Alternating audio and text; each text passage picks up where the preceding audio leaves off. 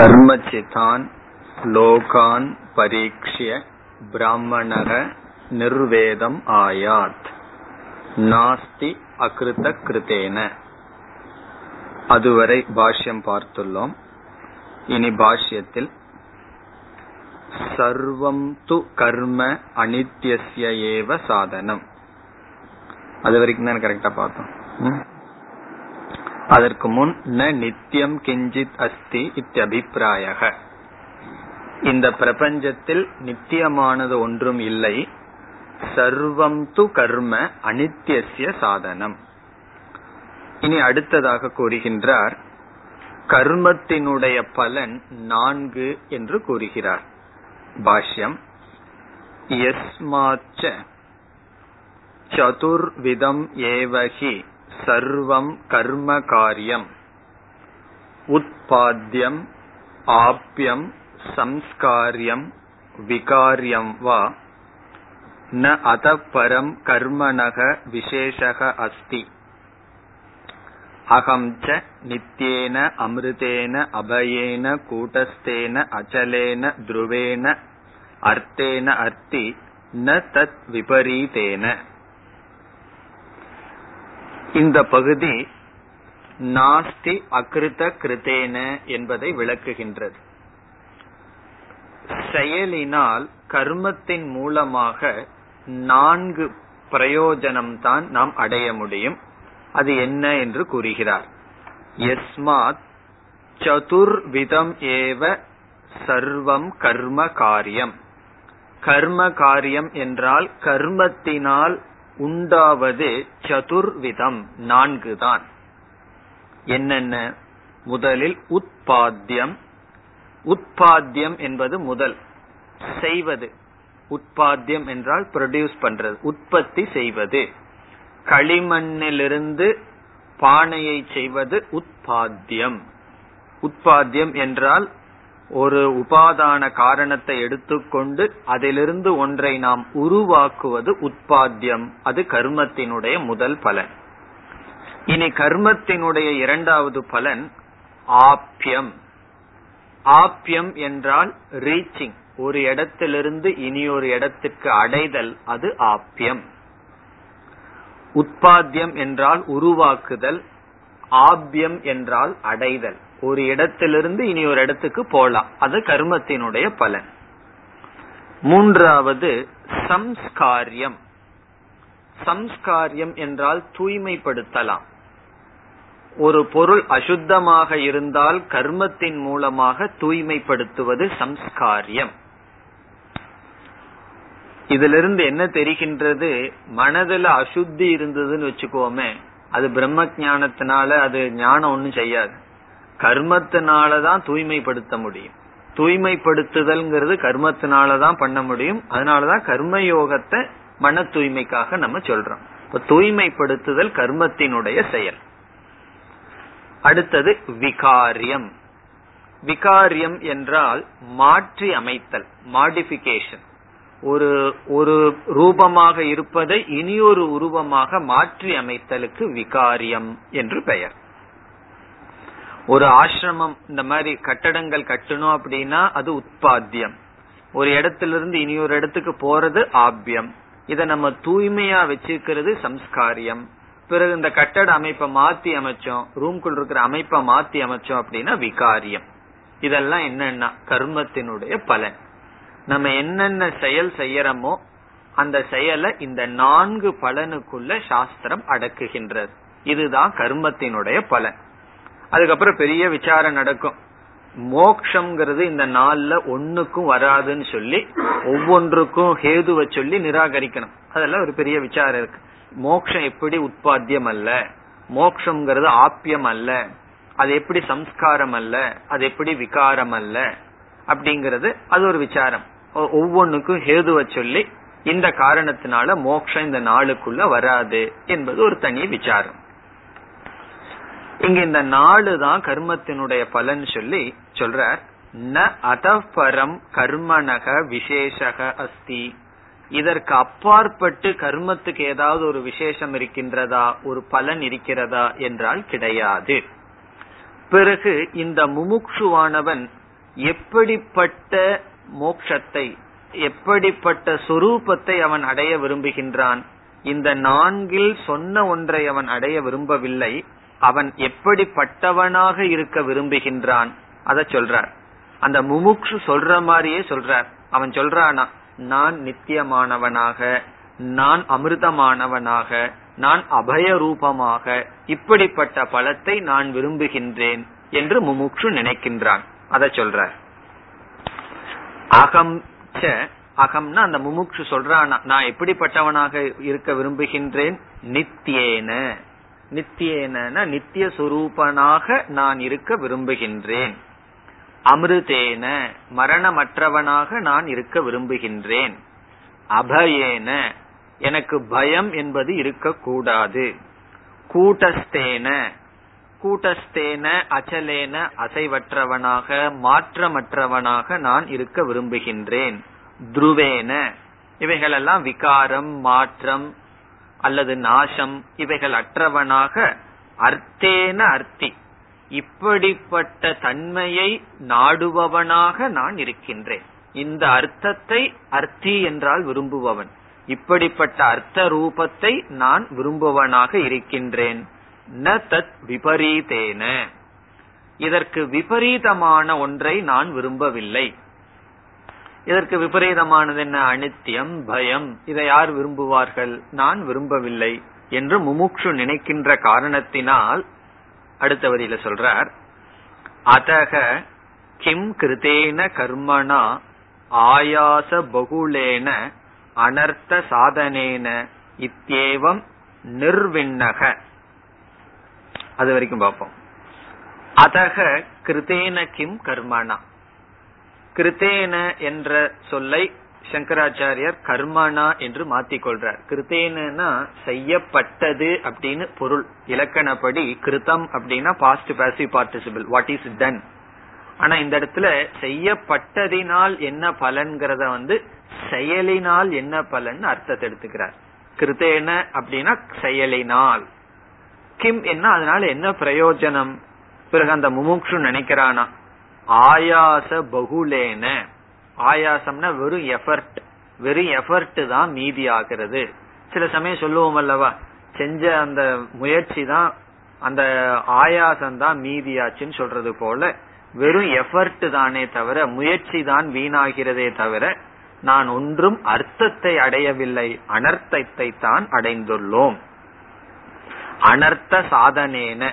இத்தேவம் நிர்விண்ணக. நிர்விண்ணக அப்படின்னு சொன்னா துக்கப்பட்டவன் முமுட்சுத்துவத்தை அடைந்தவன் வைராகியத்தை அடைந்தவன்.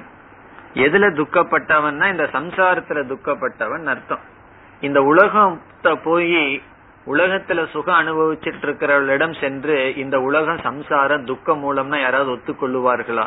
எல்லாம் சொல்ல ஒற்றுக்க மாட்டார்கள் ஏத்துக்க மாட்டார்கள். ஆனா இவன் என்னன்னா நிர்விண்ணக. இந்த உலகம் அவனுக்கு இனி சுகத்தை கொடுக்காது. அப்படிப்பட்ட மனநிலையை அடைந்தவன். இனி எப்படிப்பட்ட பதத்தை அவன் விரும்புகின்றான்? அபயம் சிவம் அகிருதம் நித்தியம் பதம் எது? தத் விஜயானார்த்தம் இனி அப்படியே அடுத்த சொல்லுக்கு வர்றார். இரண்டாவது வரிக்கு வர்றார். இது வரைக்கும் முதல் வரியை பார்த்துள்ளோம். பரீட்சலோகான் கர்மச்சிதான் பிராமணோ நிர்வேதமாயாத் நாஸ்தி அகிருத கிருத்தேன. அது ஓவர். ரெண்டாவது வரியில தத் விஜயானார்த்தம் இருக்கு. தது என்றால் அதை அறிவதற்கு. அந்த அதைங்கிற சொல்லுக்கு அர்த்தத்தை சொல்றார். எதை அறிவதற்காம்? சிவம் அபயம். அபயமான பிரம்மத்தை சிவம்ன மங்களமான சுரூபத்தை அகிருதம் செய்யப்படாததை நித்தியம் பதம். எப்பொழுதும் இருக்கின்ற பதத்தை எது? அப்படி எந்த ஒரு பதம் இருக்கின்றதோ தது விஜயானார்த்தம் அதை அறிந்து கொள்வதற்காக. எதற்கு வி அப்படிங்கிற சொல்லு இருக்கு? ஞானார்த்தம் சொல்லலாமே அப்படின்னு சொன்னா அதுக்கு அர்த்தம் சொல்றார். விசேஷேன அதிகமார்த்தம். விசேஷேன மிக தெளிவாக புரிந்து கொள்வதற்காக. சக நிர்விண்ணக பிராமணக குரும் ஏவ ஆச்சாரியம் சம தம தயாதி சம்பன்னம் அபிகச்சேத். சக அப்படிங்கிற சொல்ல இருக்கு உபனிஷத்துல. தத் விஜயானார்த்தம்னா இந்த தத்துவத்தை புரிந்து கொள்வதற்கு சக நிர்விண்ணக பிராமணக அதிகாரி முன் சொல்லப்பட்டவன் குரும் ஏவ அபிகச்சேத். அதுக்கு வர்றார். குருவை அடைய வேண்டும். குரும் ஏவ. குருங்கிறக்கு ஆச்சாரியம். ஆச்சாரியரை ஆசிரியரை. எப்படிப்பட்ட ஆசிரியரை அவன் அடைய வேண்டும்? ஆசிரியருக்கு இலக்கணம் சொல்றார். சம தம தயாதி சம்பன்னம். சமக மனக்கட்டுப்பாடு உடைய. தமக இந்திரிய கட்டுப்பாடு உடைய. தயா கருணையுடைய சம்பன்னம். இத்தியா இப்படிப்பட்ட குணத்தை உடைய குருவை. இது குருவுக்கு லட்சணம். இப்படிப்பட்ட குருவை அபிகச்சேத் அடைய வேண்டும். அதுக்கு அடுத்தது ஒரு வார்த்தை சொல்ற இந்த வாக்கியம் வந்து ரொம்ப பிரசித்தமான வாக்கியம் சங்கராச்சாரியருடைய வாக்கியம். சாஸ்திரஜோபி சுவாதந்திரியேன பிரம்மஜான அன்வேஷணம் ந குர்யாத் இத்தியேதத் குரும் ஏவ இது அவதாரணா பலம். இந்த ஏவன் ஒரு வார்த்தை இருந்ததே. அதை நாம மூணு இடத்துல பார்த்தோமே. சக ஏவ அபிகச்சேத் அவன்தான் போகணும். குருவிடம் தான் போகணும். போய்தான் ஆகணும். இப்படி எல்லாம் பார்த்தோமே. ஆனா சங்கராச்சாரியார் அந்த மாதிரி எடுத்துக்காம குருங்கிற பக்கத்துல மட்டும் அதை போட்டுக்கிறார். குருவிடம் சென்றுதான் ஆக வேண்டும் என்று ஏவகாரத்துக்கு அவதாரணா என்று சமஸ்கிருதத்தில் சொல்லப்படும். அவதாரணம் சொன்ன எம்பசைஸ் முக்கியத்துவம் கொடுப்பது. இப்ப இந்த ஏவகாரத்தை குரு கிட்ட போட்டு கண்டிப்பா வேதாந்த ஞானத்திற்கு குருவிடம் சென்றுதான் ஆக வேண்டும் என்று உபனிஷத் வலியுறுத்துகிறது என்று காட்டுகிறார். அதுக்கு அவர் சொல்றார் சாஸ்திரஜக அபி. சாஸ்திரஜக என்றால் ஒருவன் எவ்வளவு சாஸ்திரம் படித்திருந்தாலும் இப்ப வந்து வேதாந்த ஞானத்தை அடையிறதுக்கு ஒருவன் குரு கிட்ட போகணும்னு சொல்லியிருக்கும். அந்த மாணவனுக்கு வந்து ஒரு கால் வேதத்தினுடைய முழு முதல் பகுதி பூர்வ மீமாம்சா படிச்சிருக்கான். தர்க்க சாஸ்திர ஞானம் இருக்கு வியாக்கரணம் படிச்சிருக்கான். பிறகு வேற எல்லா மத ஞானமும் இருக்குன்னு வச்சுக்கோமே. எவ்வளவு ஞானம் இருந்தாலும் வேதாந்தத்திற்காக அகம் பிரம்மாஸ்மிங்கிற ஞானத்திற்காக அப்படிப்பட்ட குருவை அடைந்துதான் ஆக வேண்டும் சொல்ற அதனாலதான் சாதாரண மக்களுக்கு சொல்லல. சாஸ்திரஜக அபி. சாஸ்திரஜகன்னு சொன்னா அவன் வந்து எல்லா சாஸ்திரத்தையும் படித்திருந்தாலும் எல்லா விதமான சாஸ்திர ஞானம் அவனுக்கு இருந்தாலும் வேதம் படிச்சிருந்தாலும் வேத அங்கங்கள் மற்ற சாஸ்திரங்கள் தர்க்க சாஸ்திரம் மீமாம்சா சாஸ்திரம் யோக சாஸ்திரம் சாங்கிய சாஸ்திரம் இப்படி எவ்வளவு சாஸ்திர ஞானம் இருந்தாலும் சாஸ்திரஜக அபி. சுவாதந்திரியேன. சுதந்திரமாக. குருவினுடைய துணை இல்லாமல் பெரிய சாஸ்திரனாக சாஸ்திரஜக பண்டிதனாக இருந்தாலும் பிரம்ம அன்வேஷணம் ந குர்யாத். பிரம்மத்தை நாடக்கூடாது. அன்வேஷணம்னா தேடுவது. பிரம்மத்தை தேடி போக கூடாதான் சுதந்திரமா. யார்? பெரிய சாஸ்திர பண்டிதனாக இருந்தாலும் பிரம்மத்தை தேடி சுயமாக சுதந்திரமாக போக கூடாது. இது அடிக்கடி ஆச்சாரியர் மற்ற ஆசிரியர்கள் எல்லாம் கோட் பண்ற வாக்கியம் அது. அதனால இந்த வாக்கியத்தையும் மனசுல கொள்ள வேண்டும். சாஸ்திரஜோபி சுவாதந்திரியேன பிரம்ம அன்வேஷனம் ந குர்யாத். அதை உபனிஷத் காட்டுகிறது. எப்படி காட்டுகிறதுனா அந்த ஏவ அப்படிங்கிற வார்த்தையில காட்டுது. குருவை அடைந்துதான் ஆக வேண்டும்ங்கிற வார்த்தையில ஒரு பெரிய பண்டிதனாக இருந்தாலும் பிரம்மத்தை புரிஞ்சுக்கிற விஷயத்துல சுதந்திரமாக போக கூடாது இந்த வேதாந்தம்ங்கிறது ஒரு சாமி அழகா சொன்னார். இது டபுள் எஜ்டு வெப்பன் அப்படின்னு சொன்னார். டபுள் எஜ்டு வெப்பன் சொன்னா ஒரு ஒரு ஒரு வெப்பன் இருக்கு ஒரு ஆயுதம் இருக்கு. அது வந்து எதை குறிச்சு அடிக்கணுமோ அது முன்னாடி தானே கூர்மையா இருக்கணும். சில ஆயுதங்கள் இருக்கு அது முன்னாடியும் கூர்மையா இருக்கும் பின்னாடியும் கூர்மையா இருக்கும். அப்போ அந்த ஆயுதம் எப்படிப்பட்டாலும் அது வந்து தாக்கிரும். அப்படி வேதாந்தம்ங்கிறது ரெண்டு பக்கம் கூர்மையா இருக்கிற ஆயுதமா. சில சமயம் நம்ம எதை நோக்கி அடிக்கிறோமோ அதை தாக்கும். சில சமயம் அடிக்கிறவனையே அது தாக்கிடும் நம்மளையே அது வந்து நாசப்படுத்திடும் அப்படி இந்த வேதாந்தம் என்ன செய்யணும்? இந்த வேதாந்த ஞானம் அகங்காரத்தை நாசப்படுத்தணும். அல்லது பிரபஞ்சத்தை மித்தியா பண்ணணும். அதை நீக்கணும். அது சரியா படிக்கல அப்படின்னு சொன்னா அது அகங்காரத்தை தாக்குறதுக்கு பதுவா அகங்காரத்தை வளர்த்தி விடும் அல்லது அது விபரீதமான பலனை கொடுத்துடும் அதெல்லாம் பிராக்டிக்கலா பார்த்தா உண்மை. ஒரு சரியான குருவிடம் ஒரு சிஷ்யன் போகலன்னு சொன்னா அந்த சிஷ்யனுக்கு தெரியாது நம்முடைய மனநிலைக்கு என்ன சாதனைய செய்யணும்னு சொல்லி. பிறகு அந்த மனநிலைக்கு விபரீதமான சாதனையை செய்யும் பொழுது அவனுடைய வாழ்க்கை நாசத்தை அடைஞ்சிடும் இப்ப சில ராகத்வேஷங்கள் இருந்ததுன்னா குரு அது போறதுக்கு தகுந்த சில சாதனைகளை சொல்லுவார். ராகத்வேஷம் போனவனுக்கு என்ன சொல்லுவார்? மீண்டும் அதுல போய் விழுந்துட கூடாதுன்னு சொல்லி அதற்கு அடுத்த ஸ்டெப்பான சாதனையை சொல்லுவார். அந்தந்த சிஷ்யனுடைய மனநிலைக்கு தகுந்தாற்போல். இது வெறும் படிச்சு புரிஞ்சுக்கிறது மட்டுமல்ல இது நம்மளுடைய வாழ்க்கையோட சேர்ந்து போற விஷயம். அதனால வந்து சுதந்திரமாக பிரம்மான்வேஷனம் ந குறியார் இந்த தனிமைங்கிறது கொஞ்ச நாள் நம்ம அமைதிப்படுத்திக்கிறதுக்கு வச்சுக்கலாம். பிறகு பிரம்ம ஜானம் சொன்னா குருவினுடைய துணை கொண்டுதான் செல்ல வேண்டும் என்று இங்கு முக்கியமாக பேசுகின்றார். இத்தேதத்து குரும் ஏவ இது அவதாரணா பலம். இது இந்த ஏவகாரத்தினுடைய பலன் குருவை நாடித்தான் ஆக வேண்டும். இனி கடைசி பகுதிக்கு வர்றார்.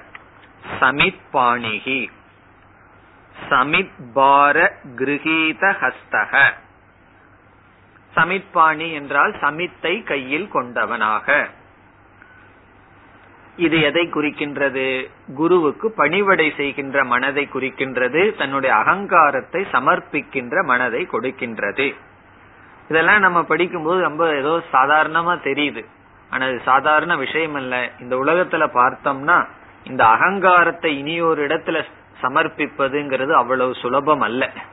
இனியொருவருடைய சப்தத்துல நம்முடைய காதை கொடுப்பது என்பது அவ்வளவு சுலபம் அல்ல. அவ்வளவு சுலபமா நம்ம காதை கொடுத்துட மாட்டோம். அதனுடைய அர்த்தம் என்ன? முழு மனசோட மற்றவர்களுடைய வாக்கியத்தை ஸ்ரத்தையுடன் வாங்குவது என்பது கடினம். அப்படிப்பட்ட பிரதிபந்தங்களை எல்லாம் கடந்தவனாக இருக்க வேண்டும் சிஷ்யன். அதான் சமித் பாணிகி என்ற சொல் குறிக்கின்றது. சமித் பார கிரகீத ஹஸ்தக இவ்வளவு தூரம் சிஷ்யனுக்கு லட்சணத்தை சொல்லிட்டு வந்தாச்சு. இனி எப்படிப்பட்ட குரு குருவுக்கு லட்சணம் வருகின்றது? இரண்டு சொற்கள். ஸ்ரோத்ரியம் பிரம்மனிஷ்டம். இப்படிப்பட்ட குருவை நாட வேண்டும். அதுக்கு வர்றார். ஸ்ரோத்ரியம் அத்தியன சுருதார்த்த சம்பன்னம். ரொம்ப சுருக்கமான விளக்கத்தான் சொல்றார். ஸ்ரோத்ரியக அப்படின்னா யாருன்னா? முறைப்படி சாஸ்திரம் படித்தவர். இப்ப நம்ம ஒருவரை குருவா எடுத்துக்கிறோம் அப்படின்னா அவருக்கு முதல் குவாலிபிகேஷன் என்னன்னா குருவுக்கு. அவர் சிஷ்யனா இருந்திருக்கணும். அதான் குவாலிபிகேஷன் யாரு சிஷ்யனா இருந்தார்களோ அவர்களைத்தான் நாம் குருவாக ஏற்றுக்கொள்ள வேண்டும். முறைப்படி ஒரு குருவோட ஒரு சிஷ்யன் பல வருடங்கள் இருந்திருந்தா தான் அவனுக்கு என்ன தெரியும்னா அடுத்த வர்ற சிஷ்யனுக்கு எப்படி உபதேசிக்கணும் எதை உபதேசிக்கணும் என்ன சாதனைய சொல்லி கொடுக்கணுங்கிறது தெரியும். அப்படி முறைப்படி ஒருவருக்கு உபதேசிக்கணும்னு சொன்னா அவர் முறைப்படி படித்திருக்க வேண்டும். அது ஸ்ரோத்ரியன். நீ அடுத்த சொல். பிரம்மனிஷ்டம். பிரம்மனிஷ்டக இதெல்லாம் இரண்டாவது பக்தியில் இருக்கு. காரணம் என்ன? குருங்கிற சொல்லுக்கு அடைமொழி. குருவை அடைய வேண்டும். அந்த குருங்கிறது இரண்டாவது பக்தியில் இருக்கிறதுனால ஸ்ரோத்ரியம் பிரம்மனிஷ்டம் குரும் அபிகச்சேத். பிரம்மனிஷ்டன் அப்படின்னா என்ன? இந்த ஞானத்துல நிலை பெற்றவன். உண்மையிலேயே ஒருவன் வந்து இந்த ஆத்ம ஞானத்துல நிலை பெற்றவனா இல்லையா அப்படின்னு பூர்ணமா நம்மளுக்கு தெரியாது. காரணம் என்ன? இனியொருத்தருடைய மனம் வந்து நம்ம கண்ணுக்கு தெரியாதே. ரெண்டு பேர்த்துக்குள்ள நமக்கு குழப்பம் வந்துடும் ஒருவன் வந்து பூர்ணமா தார்மீகமான மனிதனா இருக்கான். ரொம்ப தர்மவானா இருக்கான். அவனுடைய வாழ்க்கையும் பிரம்மனிஷ்டனுடைய வாழ்க்கைக்கும் வித்தியாசமே தெரியாது. பிரம்மனிஷ்டனும் தர்மப்படி வாழ்வான். ஆத்ம ஞானம் இல்லாமையே தர்மப்படி வாழ விரும்புபவனும் தர்மப்படி வாழுவான். ஆனா ஒன்று ஒருவனுடைய வாழ்க்கை தர்மத்திற்கு முரண்பாடாக இருந்தா கண்டிப்பா அவன் பிரம்மனிஷ்டன் இல்லைன்னு முடிவு பண்ணிடலாம் அதுல சந்தேகமே கிடையாது. இவன் பிரம்மனிஷ்டன் ஆயிட்டான் ஞானி ஆயிட்டான் அவனுக்கு விதி நிஷேதம் கிடையாது. எப்படி வேணுமானாலும் வாழலாம். எதேஷ்டாச்சரணம் நல்லா அதை சொல்லுவார்கள். ஞானத்தை அடைஞ்சதுக்கு அப்புறம் சாஸ்திரம் வந்து அவனுக்கு ஒரு விதமான கண்டிஷனும் கொடுக்கறது இல்ல அப்ப எப்படி வேண்டுமானாலும் வாழலாம். இந்த கருத்தை வந்து இந்த வாக்கியத்தை ஒருவர் அதர்மத்துக்காக பயன்படுத்தினா அதற்கு ஒரு உதாரண நைஷ்கர்மிய சித்தியில சொல்ற ரொம்ப கீழே இறங்கி அந்த உதாரணத்தை ஆசிரியர் சொல்றார். அதாவது ஞானத்தை அடைஞ்சதற்கு அப்புறம் தர்மப்படி ஒருத்தனுடைய வாழ்க்கை இல்லை என்றால் அதற்கு எதற்கு சமம் சொன்னா இந்த நாயானது வாந்தி பண்ணினதுக்கு அப்புறம் அது மீண்டும் அதையே எப்படி எடுத்து சாப்பிடுதோ அதை விட கீழானதுன்னு சொல்லி நைஷ்கர்மிய சித்தியில சுரேஸ்வராச்சாரியார் சொல்றார். அதனால ஒருத்தனுடைய வாழ்க்கை தர்மத்திலிருந்து மாறி இருந்ததுன்னு சொன்னா கண்டிப்பா அவனுக்கு பிரம்மனிஷ்டன் அல்ல தர்மவானா தான் இருப்பான். பிறகு ஞானத்தை அடைஞ்சு தர்மவானா இருக்கானா? ஞானத்தை அடையாம தர்மவானா இருக்கானான்னு நமக்கு தெரியாது.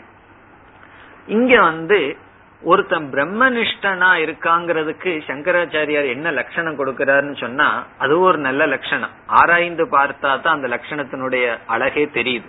இங்க என்ன சொல்றார்? வேற எந்த ஆக்டிவிட்டிஸ்லயும் இல்லாம சாஸ்திரம் படித்தல் சாஸ்திரத்தை சிந்தித்தல் மீறினா அதை எடுத்து சொல்றது.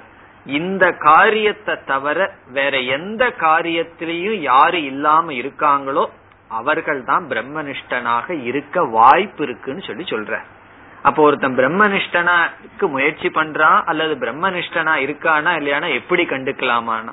இங்க ஆசிரியர் சொல்றார் வேற எந்த ஆக்டிவிட்டிஸ் வேற எந்த விதமான காரியத்திலையும் ஈடுபடாமல் இருப்பவன் பிரம்மனிஷ்டன் சொல்லி லட்சணத்தை கொடுக்கிறார். சொல்றார் பிரம்மனிஷ்டம். ஹித்துவா சர்வ கர்மாணி. அதுலதான் இங்க தாத்பரியம். சர்வ கர்மாணி ஹித்துவா. எல்லா அஜெண்டாஸ் ப்ரோக்ராம்ஸ் எல்லாத்தையும் விட்டு விட்டு எல்லா விதமான செயல்களையும் விட்டு விட்டு கேவலே அத்வயே பிரம்மணி நிஷ்டா எஸ்ய. அத்வைதமான பிரம்மத்தில் மட்டும் யாருக்கு நிஷ்டை இருக்கின்றதோ? அந்த நிஷ்டை எவ்வளவு தூரம் இருக்குன்னு நமக்கு தெரியாது. அது அவரு மனசுக்கு தான் தெரியும். ஆனா ஒரு லிங்கத்தை நம்ம பார்க்கலாம். லிங்கம்னா அடையாளம். என்னன்னா அவருக்கு வேற எதுல இன்ட்ரெஸ்ட் இருக்குன்னு பார்க்கலாம். இப்போ நமக்கு எதுல சுகத்தை அடையிறமோ அத அதை சுத்தி தான் ஓடிட்டு இருப்போம் இப்ப இவருடைய போக்கு எதுல இருக்குன்னு பார்த்தா நம்ம கண்டறலாம் புகழ்லையா பெயர்லையா பொருள்லையா அல்லது மற்ற சுகத்திலையா. இதுல இருந்து சுகத்தை அனுபவிச்சுட்டு இருந்தாருன்னு சொன்னா கண்டிப்பா பிரம்மனிஷ்டனாக இருக்க முடியாது. அப்போ பிரம்மனிஷ்டன்னு சொன்னா எல்லா செயலையும் துறந்து சாஸ்திரத்திலேயே அந்த ஞானத்திலேயே பிரம்மத்திடமேயே மனதை வைத்திருப்பவர்கள் பிரம்மனிஷ்டர்கள். அப்படிப்பட்டவர்களை நாட வேண்டும். கேவலே கேவலே அத்வயே பிரம்மணி நிஷ்டா எஸ்ய யக அயம் பிரம்மனிஷ்டக. அதற்கு ஒரு உதாரணம் சொல்ற பிரம்மனிஷ்டனுக்கு எப்படி உதாரணம் சொன்னா ஜபனிஷ்டக தபோனிஷ்டக இதுவது. சாஸ்திரத்துல இது பிரசித்தம். ஜபனிஷ்டக தபோனிஷ்டகன்னு சொன்னா சில பேர் இந்த புரஸ்சரணம்னு ஒரு விரதத்தை எடுத்துக்கொள்வார்கள். ஜபனிஷ்டக அப்படி எல்லாம் நம்ம ஆசிரமத்திலே சில பிரம்மச்சாரிகள் இருந்தார்கள். அவர்கள் என்ன செய்வார்கள்னா காலையில ஆறு மணிக்கு ஜபம் பண்ண ஆரம்பிச்சா பதினொன்றரை வரைக்கும் ஜபந்தான். அல்லது டிஃபன் பிரேக்ஃபாஸ்ட் ஏதாவது சாப்பிட்டு வந்து மத்தியானம் வரைக்கும் காலையில இருந்து மத்தியானத்து வரைக்கும் ஜபம் தான் சாப்பிட்டதுக்கு அப்புறம் ஒரு டூ ஹவர்ஸ் ரெஸ்ட் அதுக்கப்புறம் ஆரம்பிச்சாங்கன்னா ஏழு ஏழு மணி வரைக்கும் மறுபடி டின்னர் வரைக்கும் என்னன்னா ஜபம் தான் பிறகு நைட் வந்து கொஞ்சம் ரெஸ்ட் அவ்வளவுதான். அப்படி மார்னிங் டு ஈவினிங் என்னன்னா ஜபம் பண்ணிட்டே இருக்கிறதுன்னு சொல்லி ஒரு ஒரு விரதம் எடுத்துக்கொள்வார்கள். பல லட்சம் முறை அல்லது ஒரு கோடி முறை இந்த நாமத்தை ஜபிக்கிறதுன்னு சொல்லி இது பேர் புரஸ்சரணம் சொல்றது. இவர்களை என்ன சொல்வது? ஜபனிஷ்டக ஜபனிஷ்டகன்னா அவர்களுடைய முழு நேரமுமே அதுல கமிட்மெண்ட் அதே போல கங்கையில வந்து இவ்வளவு நாள் குளிக்கணும் இவ்வளவு முறை குளிக்கணும்னு சொல்லி இதெல்லாம் சில ஆச்சாரங்கள். உணவுலையும் சரி இந்த ஒரு நியமத்தோட வாழணும்னு சொல்லி அந்த நியமமே லட்சியமாக கொண்டா தபோனிஷ்டகன்னு சொல்றது. அப்படி போல பிரம்மனிஷ்டன்னு சொல்ற. இந்த ஜபனிஷ்ட தபோனிஷ்டன்லாம் நம்மளை தூய்மைப்படுத்துறதுக்கான சாதனைகள். அது தேவை. சிலருக்கு அது தேவைப்படலாம். அந்த அப்படி ஒரு நிஷ்டையா இருந்து சாஸ்திரம் எல்லாம் படிச்சு கடைசியில என்ன நிஷ்டைனா? பிரம்மனிஷ்டன் பிரம்மனிஷ்டன்னா என்ன? எப்படி ஜபோனிஷ்டன் தபோனிஷ்டன் எல்லாம் முழு நேரத்தை அதுக்கே ஒதுக்குகிறார்களோ அதே போல இந்த ஞானத்தில் பிரம்மனிடத்தில் ஒதுக்குகிறார்கள். இது நம்ம பிராக்டிக்கலா பாக்கணும்னா ஜபோனிஷ்டனை எல்லாம் பாக்குறது ரொம்ப கம்மி. அதாவது ரொம்ப தேடி போனா ஒன்னும் ரெண்ட பார்க்கலாம். இந்த ஒலிம்பிக் பிளேயர்ஸ்னுடைய லைஃப படிச்சு பாருங்க. அப்ப தெரியும் அவங்களுடைய நிஷ்டா. ஸ்விம் பண்றவன் எவ்வளவு மணி நேரம் தண்ணியில் இருக்கான்? செஸ் விளையாடுறவன் இருபத்தி நாலு மணி நேரத்துல எவ்வளவு நேரம் அதற்காக ஒதுக்குகின்றான்? இதையெல்லாம் பார்த்தா தெரியும் அவங்களுடைய நிஷ்டை. ஒரு சாதாரண இதுல ஒரு மேல வரணும்னு சொன்னாவே எவ்வளவு கமிட்மெண்ட் தேவைப்படுது? அப்ப நீ பிரம்ம ஜானத்துல நிஷ்டை அடையணும்னு எப்படி இருக்கணும்? இருபத்தி நாலு மணி நேரம் கனவுலையும் கூட அதாவது கிளாஸ் தான் வரணுமே தவிர வேற எதுவும் வரக்கூடாது. அவ்வளவு தூரம் நிஷ்டை தேவை. அதைத்தான் சொல்றார். அந்த நிஷ்டாவுக்கு பெஸ்ட் உதாரணம் ரீடர்ஸ் டைசத்துல வரும் அப்பப்போ. ஏதாவது இந்த ஒலிம்பிக் பிளேயர்ஸ்னுடைய லைஃப் அல்லது அந்த அவங்களுடைய கமிட்மெண்ட் அதுல இருந்து நம்ம தெரிஞ்சுக்கலாம். எவ்வளவு சீரியஸ்னஸ் கொடுத்தா தான் அவர்கள் அந்த லைன்ல மேல வந்தார்கள். அதே போல நம்ம எந்த லைஃப் எடுத்துட்டோமோ அதுல நம்ம முழுமையான ஈடுபாடு கொடுத்தா தான் நம்ம அந்த லைஃப்ல அடைய வேண்டியது அடைவோம். அதத்தான் இங்க சொல்றார். இது உதாரணமா சொல்றார். ஜப நிஷ்டக தப்போ நிஷ்டகன்னு நம்ம வந்து இந்த ஸ்போர்ட்ஸ் நிஷ்டகன்னு சொல்லணும். இந்த காலத்துல உதாரணம். அப்படி எப்படி நிஷ்டை இருக்கோ அந்த நிஷ்டை நமக்கு சாஸ்திரத்துல பிரமாணத்துல இருக்க வேண்டும். அப்படி இருந்தா அப்படி யாரு ஏற்கனவே இருக்கிறார்களோ அவர்கள் குரு. அவர்கள் பிரம்மனிஷ்டர்கள் அப்படிப்பட்டவர்களை நாட வேண்டும். பிறகு அடுத்த வாக்கியத்துல சொல்றார் இந்த கர்மம் பண்ணிட்டு சில பேர் இந்த காம்ப்ரமைஸ் பண்ணுவாங்க தெரியுமா? பாதி பாதி வச்சுக்கலாம்னு சொல்லி அதெல்லாம் முடியாதுன்னு சொல்றார். ஏதோ ஒண்ணுதான் முடியினார். ஒன்னா முழுமையான கமிட்மெண்ட் இல்ல அப்படின்னா கிடையாது. அத சொல்றார் அடுத்த பகுதியில. நகி கர்மினக பிரம்மனிஷ்டதா சம்பவதி கர்ம ஆத்ம ஜானயோகோ விரோதாத். இந்த கர்மத்தில் இருப்பவர்களுக்கும் பிரம்மனிஷ்ட சம்பவிக்காதுன்னு சொல்றார். ஏன்னா ரெண்டும் விரோதம். விதவிதமான ப்ராஜெக்ட் விதவிதமான ஆக்டிவிட்டிஸ்ல ஈடுபடும் போது என்ன ஆகும்னா ஒவ்வொரு செயலும் நம்மளுடைய அகங்காரத்தை நிலைநாட்டும். நம்மளுடைய அகங்காரத்தை வந்து தூண்டிட்டே இருக்கு. பிரம்மனிஷ்டைனா என்ன? நம்மளுடைய அகங்காரத்தை இண்டிவிஜுவாலிட்டியும் நீக்கி நாம் பூர்ணமானவன் கொண்டு வர்ற ஞானம். ஆகவே சொல்றார் நகி கர்மிணக கர்மிகளுக்கு பிரம்மனிஷ்டா சம்பவதி. நகி சம்பவதி. பிரம்மனிஷ்டை நடக்காது. காரணம் என்ன? கர்ம ஆத்ம ஞானயோகோ விரோதாத். கர்மத்திற்கும் ஆத்ம ஞானத்துக்கும் விரோதம் இருக்கின்ற காரணத்தினால். இனி முடிவுரை செய்கிறார்.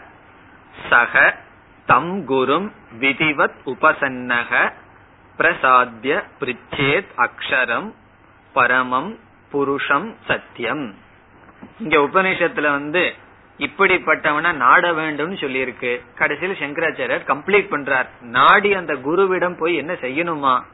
இப்படிப்பட்ட குருவை நாடி என்னுடைய வியாபாரத்துல கொஞ்சம் நல்லா நடக்கணும்னு சொல்லியா கேட்கணும். இங்க என்ன நாடணும் அந்த குரு கிட்ட அத சொல்ற. சக தம் குரும் விதிவத் உபசன்னக. இப்படி உபநிஷத்துல சொல்ற முறைப்படி அடைந்து பிரசாத்திய அவரை அடைந்து அவருக்கு பணிவிடை செய்து பிரிச்சேத் கேட்க வேண்டும். அதுவும் சிஷியனுக்கு ஒரு நியமம். கேட்க வேண்டும். என்னவா? அக்ஷரம் புருஷம் சத்தியம். சத்தியமான அழியாத அந்த புருஷனை பற்றிய ஞானத்தை கேட்க வேண்டும். இப்ப சிஷ்யன் குரு கிட்ட போய் கேட்காம சும்மா உட்கார்ந்துட்டு இருந்தா குரு என்ன பண்ணுவார்? அவரும் சும்மா தான் இருப்பார். அவருக்கு எதுக்கு பேசணுங்கிற ஆசை? அப்போ சிஷ்யன் கேட்க வேண்டும். கேட்டால்தான் இந்த ஞானமானது கிடைக்கும். இனி அடுத்த மந்திரத்தில் இப்படிப்பட்ட சிஷ்யன் குருவை அடைந்தால் குரு என்ன செய்ய வேண்டும்? குருவினுடைய கர்த்தவியம். குருவினுடைய கடமை என்ன என்று சொல்லி இந்த பகுதியானது முடிவடைகிறது. பதிமூன்றாவது மந்திரம். तस्मै स विद्वानुपसन्नाय सम्यक्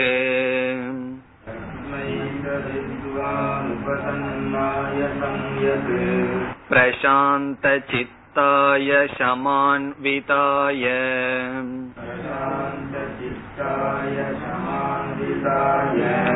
येनाक्षरं पुरुषं वेदसत्यम्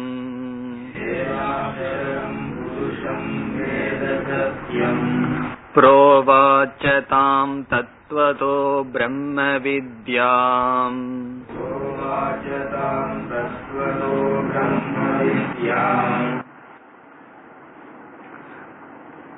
तस्मै स विद्वान् उपसन्नाय सम्यक् प्रशान्तचित्ताय समन्विताय सह विद्वान् சக என்ற சொல் குருவை குறிக்கின்றது வித்வான் அந்த ஞானி. இங்கு வித்வான் என்ற சொல் ஸ்ரோத்ரியனை குறிக்கின்றது. இப்ப சக வித்வான் என்றால் அந்த குருவானவன் குருவானவர் தஸ்மை. தஸ்மை என்றால் அவருக்கு. யாருக்கு? சிஷ்யனுக்கு. இதற்கு முன் சொல்லப்பட்ட அந்த சிஷ்யனுக்கு. எப்படிப்பட்ட சிஷ்யனா? உபசன்னாய. உபசன்னாய என்றால் தன்னை தன்னிடம் வந்த ஹூ அப்ரோச் தன்னிடம் வந்த. அது எப்படின்னா சம்யக் விதிப்படி தன்னை அணுகிய அந்த சிஷ்யனுக்கு.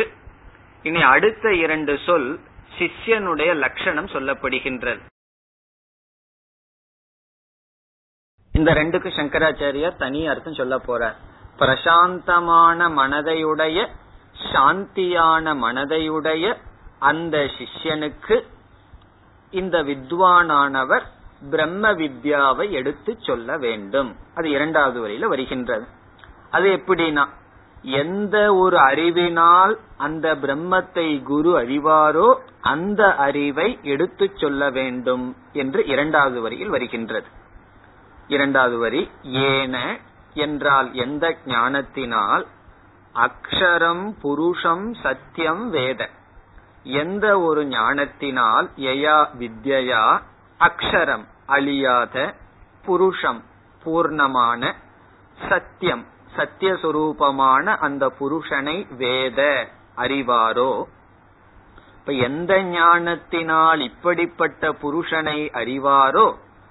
இனி கடைசி பகுதி. தாம் பிரம்ம வித்யாம். அந்த பிரம்ம வித்யாவை தத்துவதக முறைப்படி அவர் எப்படி கேட்டாரோ அவ்விதம் புரோவாச்ச உபதேசிக்க வேண்டும். உவாச்ச என்றால் இங்கு உபதேசிக்க வேண்டும். இரண்டாவது வரையில் என்ன சொல்லப்படுகிறது? எந்த ஒரு வித்யா பராவித்யாவினால் இந்த சத்தியமான புருஷன் அறியப்படுகின்றதோ அந்த வித்யை தத்துவதக என்றால் முறைப்படி சிஷ்யனுக்கு எடுத்துரைக்க வேண்டும். அல்லது எடுத்துரைப்பார் என்பது பொருள். இனி பாஷ்யம். இதுல விசேஷமா ஒன்றும் கிடையாது. ஒவ்வொரு சொல்லுக்கு அர்த்தம் சொல்லிட்டு வர்றார். தஸ்மை ச வித்வான் குருகு வித்வான்கிறதுக்கு அர்த்தம் சொல்றார் குருகு ஆசிரியர். பிரம்மவித் பிரம்மத்தை அறிந்தவர் உபசன்னாய. உபகதாய. உபசன்னாய என்றால் தன்னிடம் வந்தவர். உபகதாய தன்னிடம் வந்தவனுக்கு சம்யக் யதாசாஸ்திரம் இத்தேதது. சம்யக்ங்கிற சொல்லுக்கு அர்த்தம் சொல்றார் யதாசாஸ்திரம். சாஸ்திரப்படி சாஸ்திரப்படினா எப்படி இதற்கு முன்னாடி இருந்தது விதிவத் உபசன்னக சமித்பாணிகி என்று. அவ்விதம் முறைப்படி அணுகிய சிஷ்யனுக்கு. அந்த முறைப்படி அணுகியங்கிறது முறையான தகுதியுடன் முறையான பாவனையுடன் அணுகியவன் என்று பொருள். சில பேர் தகுதி இல்லாம அணுகி எனக்கு ஞானத்தை கொடுன்னு சொன்னா குருவுக்கு கடமை கிடையாது ஞானத்தை கொடுக்க வேண்டும் என்று. இப்ப முறைப்படி அணுகி இத்தேதது. இனி சிஷ்யனுடைய மனம் வர்ணிக்கப்படுகின்றது. பிரசாந்த சித்தாய. அமைதியா பிரசாந்த சித்தாயங்கிறதுக்கு அர்த்தம் சொல்றார். உபரத தர்பாதி தோஷாய இங்க பிரசாந்தகங்கிறதுக்கு என்ன அர்த்தம் எடுத்துக்கிறார்? நல்ல குணங்களை உடையவன் அர்த்தம் எடுத்துக்கிறார். உபரத என்றால் நீக்கப்பட்ட தர்பாதி தோஷாய தர்பக அரகன்ஸ். தர்ப்பம் முதலிய தோஷங்கள் யாரிடம் இல்லையோ அப்படிப்பட்டவன் அர்த்தம். காரணம் என்னன்னு சொன்னா அந்த குணம் இருக்கிற வரைக்கும் மனதுல வந்து சாந்திங்கிறது வராது அமைதி வராது. பிறகு ஞானத்திற்கான பாத்திரமாகவும் அவன் இருக்க மாட்டான். ஆகவே எப்படிப்பட்ட சிஷ்யனா? பிரசாந்த சித்தாய தர்ப்பம் முதலிய குணங்கள் அவனிடம் இல்லை. அல்லது பகவான் பதிமூணாவது அத்தியாயத்துல இருபது வேல்யூ சொல்லி வச்சிருக்காரு. அமானித்துவம் அதம்பித்துவம் சொல்லி. அப்படிப்பட்ட குணங்களுடன் கூடியவன். இனி அடுத்த சொல். சமான்விதாய பாஹ்யேந்திரிய உபரமேன யுக்தாய சர்வதக விரக்தாய இத்தேதது. பொதுவா சமகங்கிற சொல் எதை குறிக்கும்? மனக்கட்டுப்பாடு தமகங்கிற சொல் இந்திரிய கட்டுப்பாட குறிக்கும். ஆனா இந்த இடத்துல ரெண்டுமே சமகங்கிற சொல்லில் இருக்கு. பிரசாந்தகங்கிறது சமத்தை தான் குறிக்குது. சமான்விதாயங்கிறது மன அமைதியை தான் குறிக்குது. அதனால சங்கராச்சாரியார் என்ன பண்றார்? பிரசாந்த சித்தாயங்கிறது நல்ல குணத்தினால மனதை அமைதிப்படுத்தவன் அர்த்தத்தை எடுத்துட்டு சமான்விதாயங்கிற சொல்லுல தமகங்கிற அர்த்தத்தை எடுத்துக்கிறார். இப்ப சமகங்கிற சொல் இங்க வந்து சமான்விதாயங்கிறது தமகங்கிற அர்த்தத்தை எடுத்துட்டு பதில் சொல்றார். பாஹ்யேந்திரிய உபரமேனச்ச யுக்தாய. பாஹ்யேந்திரியங்களை கட்டுப்படுத்தியவன். பாஹ்யேந்திரிய உபரமேன இந்திரியங்களை அடக்கியதன் மூலம் அப்படிப்பட்ட இந்திரிய ஒழுக்கத்துடன் கூடியவன் யுக்தாய. அதனாலதான் தைத்திரிய உபனிஷத்துல எல்லாம் எப்படிப்பட்ட சிஷ்யன் வரணும்னு சொன்னா சமத்துடன் கூடிய தமத்துடன் கூடிய சிஷ்யன் வரணும்னு சொல்லி குருவுக்கு பிரார்த்தனை இருக்கின்றது. பிறகு சுருக்கமா சொல்றார் சிஷ்யனுடைய கடைசி லட்சணம் என்னன்னா சர்வதக விரக்தாய இத்தியேதது இதுதான் அர்த்தம் சொல்லி புல் ஸ்டாப் வைக்கிறார் என்ன அர்த்தமா? எல்லாவற்றிலும் விரக்தாய விரக்தகன்னு சொன்னா வைராகியத்தை உடையவன். அதான் லட்சணம். சிஷியனுடைய முக்கியமான லட்சணம் என்னன்னா வைராகியத்தை உடையவன் விரக்தாய. அவனுடைய வைராகியத்தினுடைய அளவுக்கு தகுந்தாற்போல் அவனுடைய அதிகாரித்துவம் இருக்கின்றது. நமக்கு எவ்வளவு தூரம் தகுதி இருக்குன்னு சொன்னா எவ்வளவு தூரம் வைராகியம் இருக்கோ அவ்வளவு தூரம் நமக்கு தகுதி இருக்கு. பிறகு கடைசி பகுதி ஏன விஜயானேன எந்த ஞானத்தினால் அத வந்து ஸ்திரீலிங்கமா மாத்திக்கிறார். ஏயா வித்யா எந்த ஞானத்தினால் எந்த வித்யாவினால் பரையா. இங்க பராவித்யா அபராவித்யான்னு சொல்லியிருக்கு. அப்படி பரையா அக்ஷரம் அத்ரேஷ்யாதி விசேஷனம் தது ஏவ அக்ஷரம் புருஷ சப்த வாச்சியம். இங்க வந்து ஏனன்னு சொல்லி எதனால் எந்த வித்யாவினால் இந்த பிரம்மத்தை அறிகின்றானோன்னு சொல்லியிருக்கு. அதையே சொல்றார் யயா வித்யா பரையா. எந்த பரா வித்யாவினால் புருஷம். புருஷம்ங்கிறதுக்கு இங்க விளக்கம் சொல்றார் அத்ரேஷ்யாதி விசேஷனம். அத்ரேஷ்யம் என்ற லட்சணத்துடன் கூடியது. உடனே நமக்கு ஞாபகம் வரணும். அது எங்க அத்ரேஷ்யம் சொல்லியிருக்கு? அத்ரேஷ்யம் அக்ராஹியம் அகோத்திரம்னு சொல்லியிருக்கு. அப்படிப்பட்ட லட்சணத்தை உடைய புருஷன் ததேவ அக்ஷரம். அதுதான் அக்ஷரம் அழியாத பிரம்ம. புருஷ சப்த வாச்சியம். புருஷக என்ற சொல்லினுடைய அர்த்தம். புருஷ சப்த வாச்சியம்னா புருஷக என்ற சொல்லினுடைய அர்த்தம். இனி புருஷகங்கிறதுக்கு ரெண்டு அர்த்தம் சொல்றார். இது நம்ம அடிக்கடி சாஸ்திரத்துல பாக்குறதுதான் ஒன்று எல்லாத்தையும் பூர்ணமா எது வியாபிச்சிருக்கோ அது புருஷன். அல்லது புரின்னு சொன்னா சிட்டி நம்முடைய சரீரம். நம்ம சரீரத்துக்குள்ள யார் பூர்ணமா இருக்கிறார்களோ அது புருஷன். இந்த சரீரம்ங்கிற ஒரு ஊர் நகரத்துக்குள்ள யார் இருக்கிறாரோ அல்லது இந்த அனைத்தையும் யார் வியாபித்திருக்கிறாரோ அவர் புருஷன். அந்த ரெண்டு லட்சணத்தை இங்கு சொல்றார். பூர்ணத்துவாத் புரி சயனாச்ச புருஷகன் அர்த்தம். பூர்ணத்துவாத்னா யார் இந்த உலகம் அனைத்தும் வியாபித்திருக்கிறாரோ புரின்னு சொன்னா இந்த சரீரம். இந்த சரீரத்திற்குள் யார் அமர்ந்திருக்கிறாரோ சத்திய சொரூபமா எந்த தத்துவம் இருக்கின்றதோ புரி சயனாச்ச புருஷக. இனி சத்தியம்ங்கிற சொல்லுக்கு வர்ற ததேவ பரமார்த்த சுவாபாவியாத் அக்ஷரம் ச அக்ஷரணாத் அக்ஷதத்வாத் அக்ஷயத்வாச்ச வேத விஜானாதி. தாம் பிரம்ம வித்யாம் தத்துவதக யதாவத் புரோவாச்ச ப்ரூயாத் இத்தியர்த்தக. அக்ஷரம்ங்கிற சொல்லுக்கு நீ அடுத்தது வர்ற. சத்தியம்னா என்ன? பரமார்த்த சுவாபாவியாத் அக்ஷரம். அது எப்பொழுதும் இருப்பது பரமார்த்த சுவாவம். என்றால் என்ன? இது வியாபகாரிக சுவாவமோ பிராதிபாசிகமோ அல்ல. பரமார்த்த சுவாவாத் அக்ஷரம். அந்த அக்ஷரம்ங்கிறதுக்கு பல அர்த்தம் இருக்கு. நாசத்தை அடையாதது வியாதி வராதது நலியாதது மாறாததுன்னு அர்த்தம் இருக்கு. பல ரூட்டை எடுத்துட்டு அதுக்கு அர்த்தம் சொல்றார். அக்ஷரணாத் அக்ஷதத்துவாத். அக்ஷயத். அக்ஷயத்துவாத். எல்லாத்துக்கும் ஒரே பொருள் தான் மேக்சிமம் அக்ஷரநாத்னா அழியாதது அக்ஷதத்துவாத்னா அழியாதது அக்ஷயத்துவாத் நோய் வராதது மாறாதது அப்படிப்பட்ட பிரம்ம. வேத விஜானாதி எந்த ஞானத்தினால் இப்படிப்பட்ட பிரம்மத்தை அறிகிறாரோ அந்த குருவானவர் தாம் பிரம்ம வித்யாம். அந்த ஞானத்தை தத்துவதக யதாவத் புரோவாச்ச பிரப்ரூயாத். பிரப்ரூயாத்னா முறையாக எடுத்து சொல்ல வேண்டும். இவர் எப்படி படிச்சாரோ அப்படியே எடுத்து சொல்ல வேண்டும்.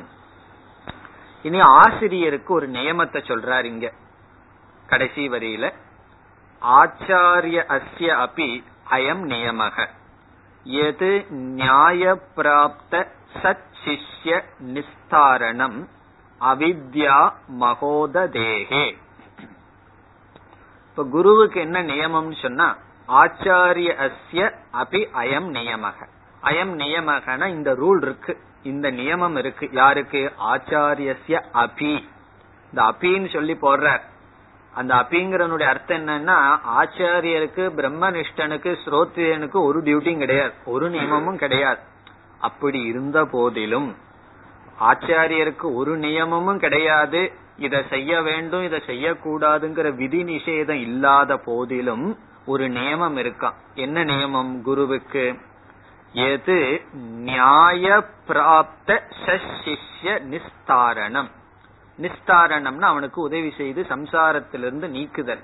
எப்படிப்பட்ட? நியாய பிராப்த முறைப்படி வந்த சத் சிஷ்யம் தகுதியான சிஷ்யன் முறைப்படி வந்த தகுதியான சிஷ்யனை நிஸ்தாரணம். நிஸ்தாரணம்னு அவனை லிப்ட் பண்றது. அவனை உயர்த்துவது. அது குருவினுடைய கடமை. எதிலிருந்து உயர்த்துவது? அவன் எதுக்குள்ள விழுந்து கிடக்கிறான்? அவித்யா மகோததேகே. மகா உததினா பெரிய சமுத்திரம் அர்த்தம். உததினாவே சமுத்திரம். மகா உததினா என்ன? நம்ம இந்து மகா சமுத்திரம் போல இந்தியன் ஓஷன் போல பெரிய சமுத்திரமா. என்ன சமுத்திரம்னா? அவித்யா. அறியாமை அஜானம் என்கின்ற மகா சமுத்திரத்திலிருந்து நிஸ்தாரணம். நிஸ்தாரணம்னா லிப்ட் பண்றது. யாருக்குன்னா? நியாய பிராப்த சசிஷ்யம். தகுதியான முறைப்படி அணுகிய குருவை திருப்தி செய்து அணுகிய அந்த சிஷ்யனுக்கு அவனை லிப்ட் பண்ணணும். அவித்ய அறியாமையிலிருந்து அவனை வெளிக்கொண்டு வர வேண்டும் என்பது குருவுக்கான ஒரு நியமம் என்று சொல்லி முடிக்கின்றார். இப்ப இந்த பகுதியில நாம் முதல் முண்டகத்தை முடிக்கின்றோம். இந்த முழு உபனிஷத் மூணு சாப்டர் மூணு முண்டகம். அதுல வந்து ஒவ்வொரு முண்டகத்திலையும் ஒவ்வொரு சாப்டர்லயும் ரெண்டு ரெண்டு செக்ஷன் ரெண்டு ரெண்டு கண்டங்கள். அதில் முதல் முண்டகத்தில் இரண்டு செக்ஷன் முடிவடைகிறது. இப்ப இதுவரைக்கும் நம்ம என்ன பார்த்திருக்கோம் அப்படின்னு சொன்னா முதல் பகுதியில சிஷ்யனுடைய கேள்வி அதற்கு பதில் பராவித்யா அபராவித்யான்னு ரெண்டு வித்யா தெரிஞ்சுக்கணும்னு சொல்லி. அதுல அபராவித்யா என்னன்னு சொல்லி பராவித்யா என்னன்னு சொல்லியாச்சு. பிறகு அபராவித்யாவுக்கு விளக்கமும் வந்தாச்சு. அபராவித்யாவினுடைய விளக்கம் தான் நம்ம இப்ப பார்த்த செக்ஷன் அதுல வந்து கர்மத்தை உதாரணமா எடுத்துட்டு கர்மத்தினுடைய பிளஸ் பாயிண்ட் மைனஸ் பாயிண்ட் இந்த கர்மத்தினால சொர்க்கம் வரைக்கும் போலாம். அதனுடைய மைனஸ் பாயிண்ட் என்ன? இது மோட்சத்தை கொடுக்காது.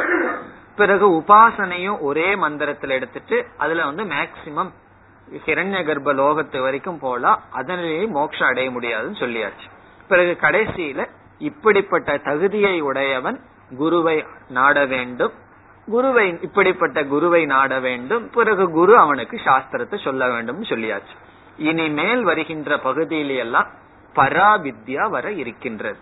பராவித்யான்னு சொன்னா எந்த ஞானத்தினால மோட்சத்தை அடையமோ அல்லது கஸ்மின்னு பகவோ விஜாதே சர்வமிதம் விஜாதம் பவதிங்கிற கேள்விக்கு பதிலான பராவித்யா வர இருக்கின்றது இனி இரண்டாவது முண்டகம் முதல் கண்டம் முதல் மந்திரம் तदेतत् सत्यम् यथा सुदीप्तात् पावकात् विस्फुलिङ्गा सहस्रश प्रभवन्ते स्वरूपाः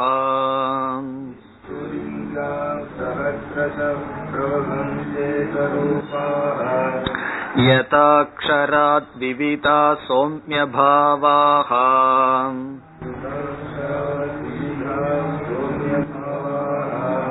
प्रजायन्ते तत्र चैवापि यन्ति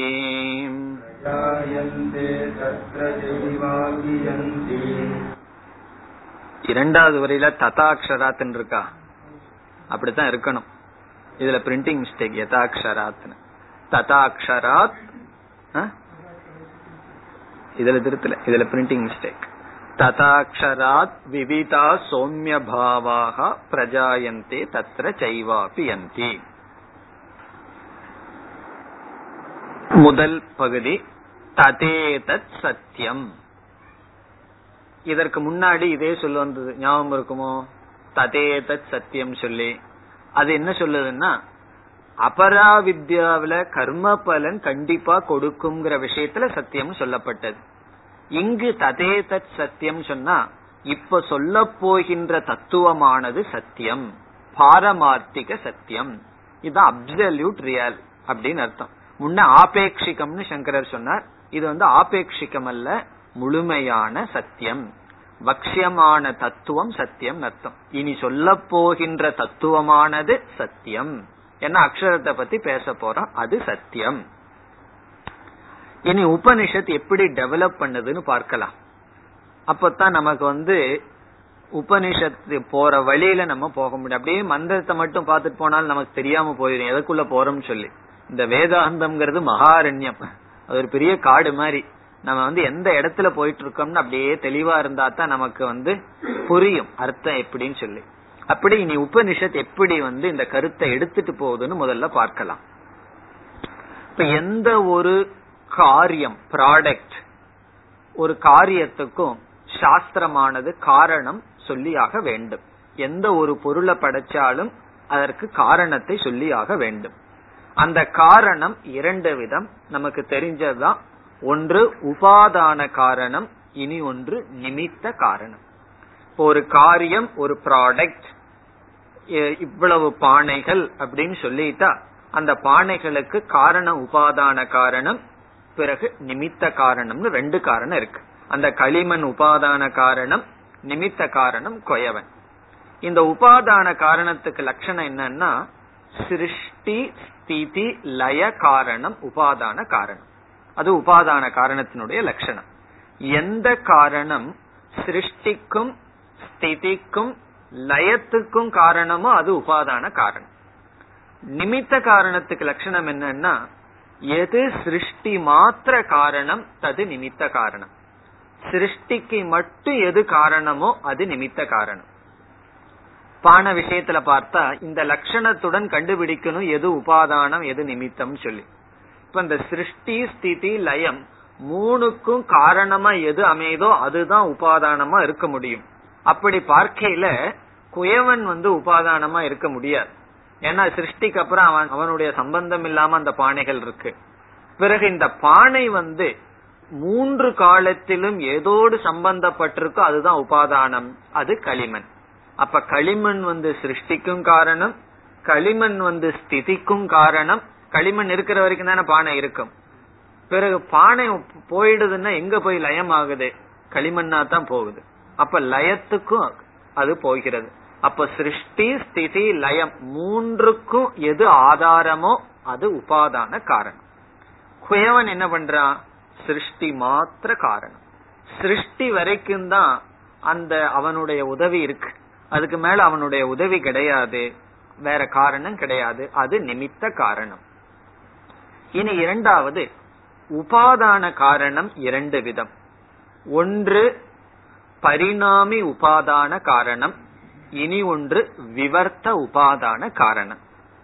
பரிணாமி உபாதான காரணத்துக்கு லட்சணம் என்னன்னு சொன்னா உபாதான அந்த உபாதான காரணம் வந்து உபாதான சமசத்தாக அந்த சமசத்துடன் அது வந்து பரிணாமத்தை அடைகின்றது.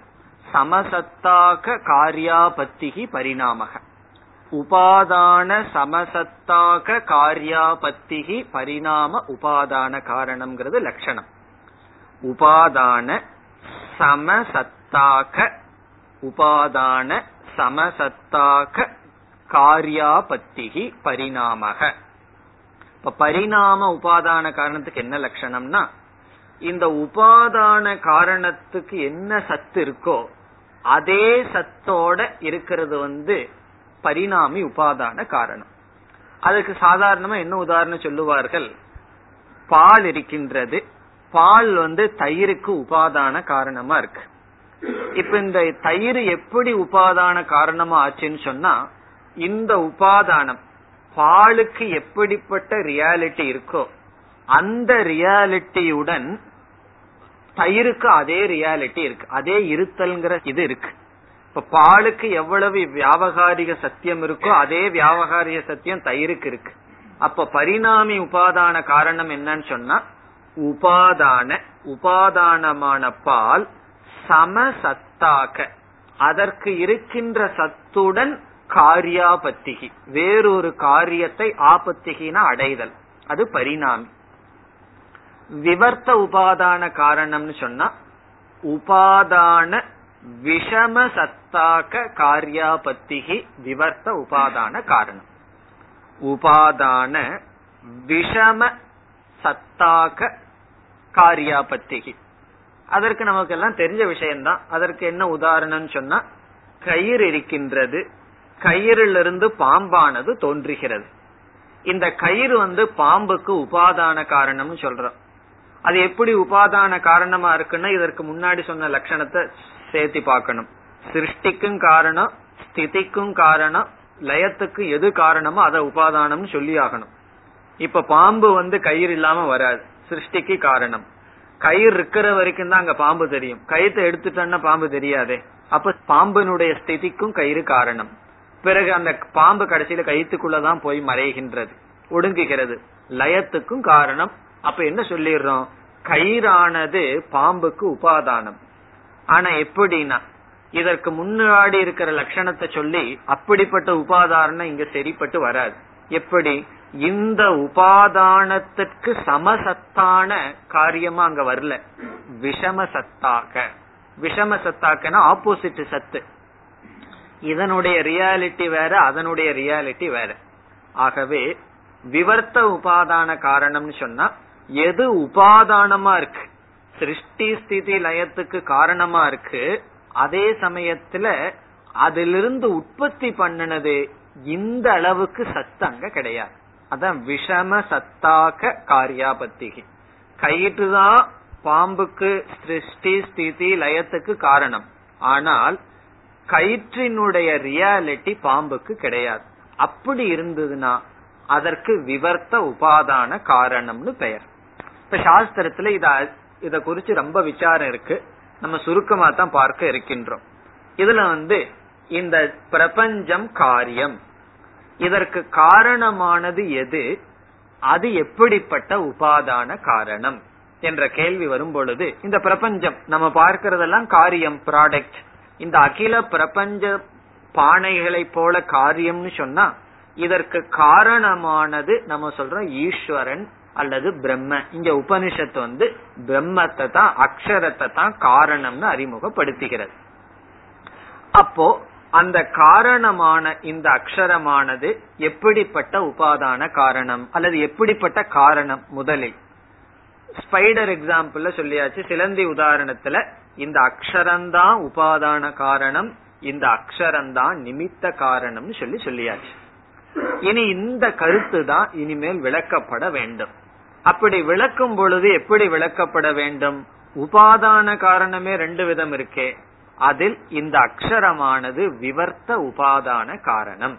இந்த அக்ஷரம் வந்து தன்னுடைய சுரூபத்தை மாற்றிக்கொள்ளாமல் இந்த பிரபஞ்சத்திற்கு உபாதானமாக இருக்கிறது. அப்படி சிம்பிளா சொல்லி முடிக்கலாம். அல்லது இதற்குள்ளேயே என்ன செய்வார்கள்? இப்போ அக்ஷரம்னு சொன்னாவே ஈஸ்வரன்கிற கருத்து தான் பிரம்மமும் மாயையும் சேர்ந்துதான் பிரபஞ்சத்திற்கு காரணம். அப்போ பிரம்மத்தினுடைய அடிப்படையில் சைத்தன்யத்தினுடைய அடிப்படையில் நிமித்த காரணம் மாயையினுடைய அடிப்படையில் உபாதான காரணம்னு சொல்வதுண்டு. இந்த பிரபஞ்சத்துக்கு ஈஸ்வரன் காரணம்னு சொன்னா உபாதான காரணம். எப்படி உபாதான காரணம்? ஈஸ்வரனுடைய மாயையினுடைய ஆங்கிள் திருஷ்டியில உபாதானம் ஈஸ்வரனுடைய சைத்தன்யத்தினுடைய அடிப்படையில் நிமித்த காரணம்.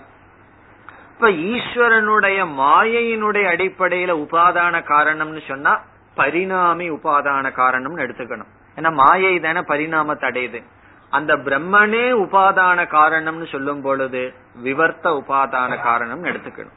ஏன்னா இதெல்லாம் மாறி மாறி சாஸ்திரத்துல பயன்படுத்தப்படும். இப்படி தெளிவாவே சொல்ல மாட்டார்கள். சில இடத்துல பிரம்மத்தை உபாதான காரணம் சொல்லி விடுவார்கள் அவ்வளவுதான். நம்ம எப்படி புரிஞ்சுக்கணும் அது எப்படி பிரம்ம உபாதான காரணம்னா அந்த இடத்துல வெறும் விவர்த்த உபாதான காரணம்னு சொல்லுவார்கள் பரிணாமி உபாதான காரணமும் சொல்லுவார்கள். அப்ப நம்ம எப்படி புரிஞ்சுக்கணும்? பிரம்மத்திடம் ரெண்டு அம்சம் இருக்கு. மாயையின் ஒரு அம்சம் சைத்தன்யம்னு ஒரு அம்சம். மாயையினுடைய அம்சத்துல பிரம்மன் வந்து பிரபஞ்சத்திற்கு பரிணாமி உபாதான காரணம். சைத்தன்யத்தினுடைய அம்சத்துல விவர்த்த உபாதான காரணம். அல்லது சைத்தன்யத்தினுடைய அம்சத்தில் பிரம்மன் வந்து நிமித்த காரணம். இப்ப பிரம்மன் வந்து சைத்தன்யத்தினுடைய அம்சத்தில் நிமித்த காரணம் அல்லது விவர்த்த உபாதான காரணம். மாயையினுடைய அம்சத்தில் பரிணாமி உபாதான காரணம். இப்படி நம்ம புரிஞ்சுக்கணும். இதெல்லாம் நம்ம வந்து ஸ்டெப் பை ஸ்டெப்பா விசாரம் பண்ணி பார்த்தா தான் நமக்கு புரியும். இது நம்ம போகும்போது அங்கங்கு இந்த கருத்தை மீண்டும் ஞாபகப்படுத்தலாம். ஏன்னா இதற்கு பிறகு வர்றதெல்லாம் இதே டாபிக் தான். உபாதான காரணமா அறிமுகப்படுத்தி அங்க சைத்தன்யத்தை அறிமுகப்படுத்தி சிருஷ்டியை அறிமுகப்படுத்தி சிருஷ்டி பிரக்ரியா வந்து கடைசியில நிஷேதம் உபனிஷத் செய்ய போகுது. இதெல்லாம் என்னென்ன அத்தியாரோப பிரகரணம். மீண்டும் அந்த யதோர்ணனாபி சிறிஜதே கிருண்ணதேஜன் படிச்சமே. அதே கருத்து மீண்டும் விளக்கமா வந்து கடைசியில் என்னன்னா அபவாதம் செய்யப்பட்டு இந்த பிரம்மன் தான் காரணம் சொல்லப்படும். இப்ப அதற்கும் கேள்விக்கு என்ன சம்பந்தம்னா கேள்வி என்ன? எதை அறிந்தால் அனைத்தையும் அறிந்ததற்கு சமம்.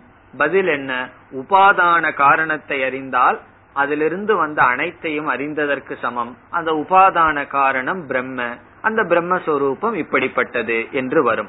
அதற்கு பிறகு உபனிஷத் என்ன செய்யும்னா இதற்கு பிறகு வருகின்ற கருத்துல இந்த சிருஷ்டி பிரம்ம உபாதான காரணம். அதற்கு அடுத்த கருத்து சாதனைகள்.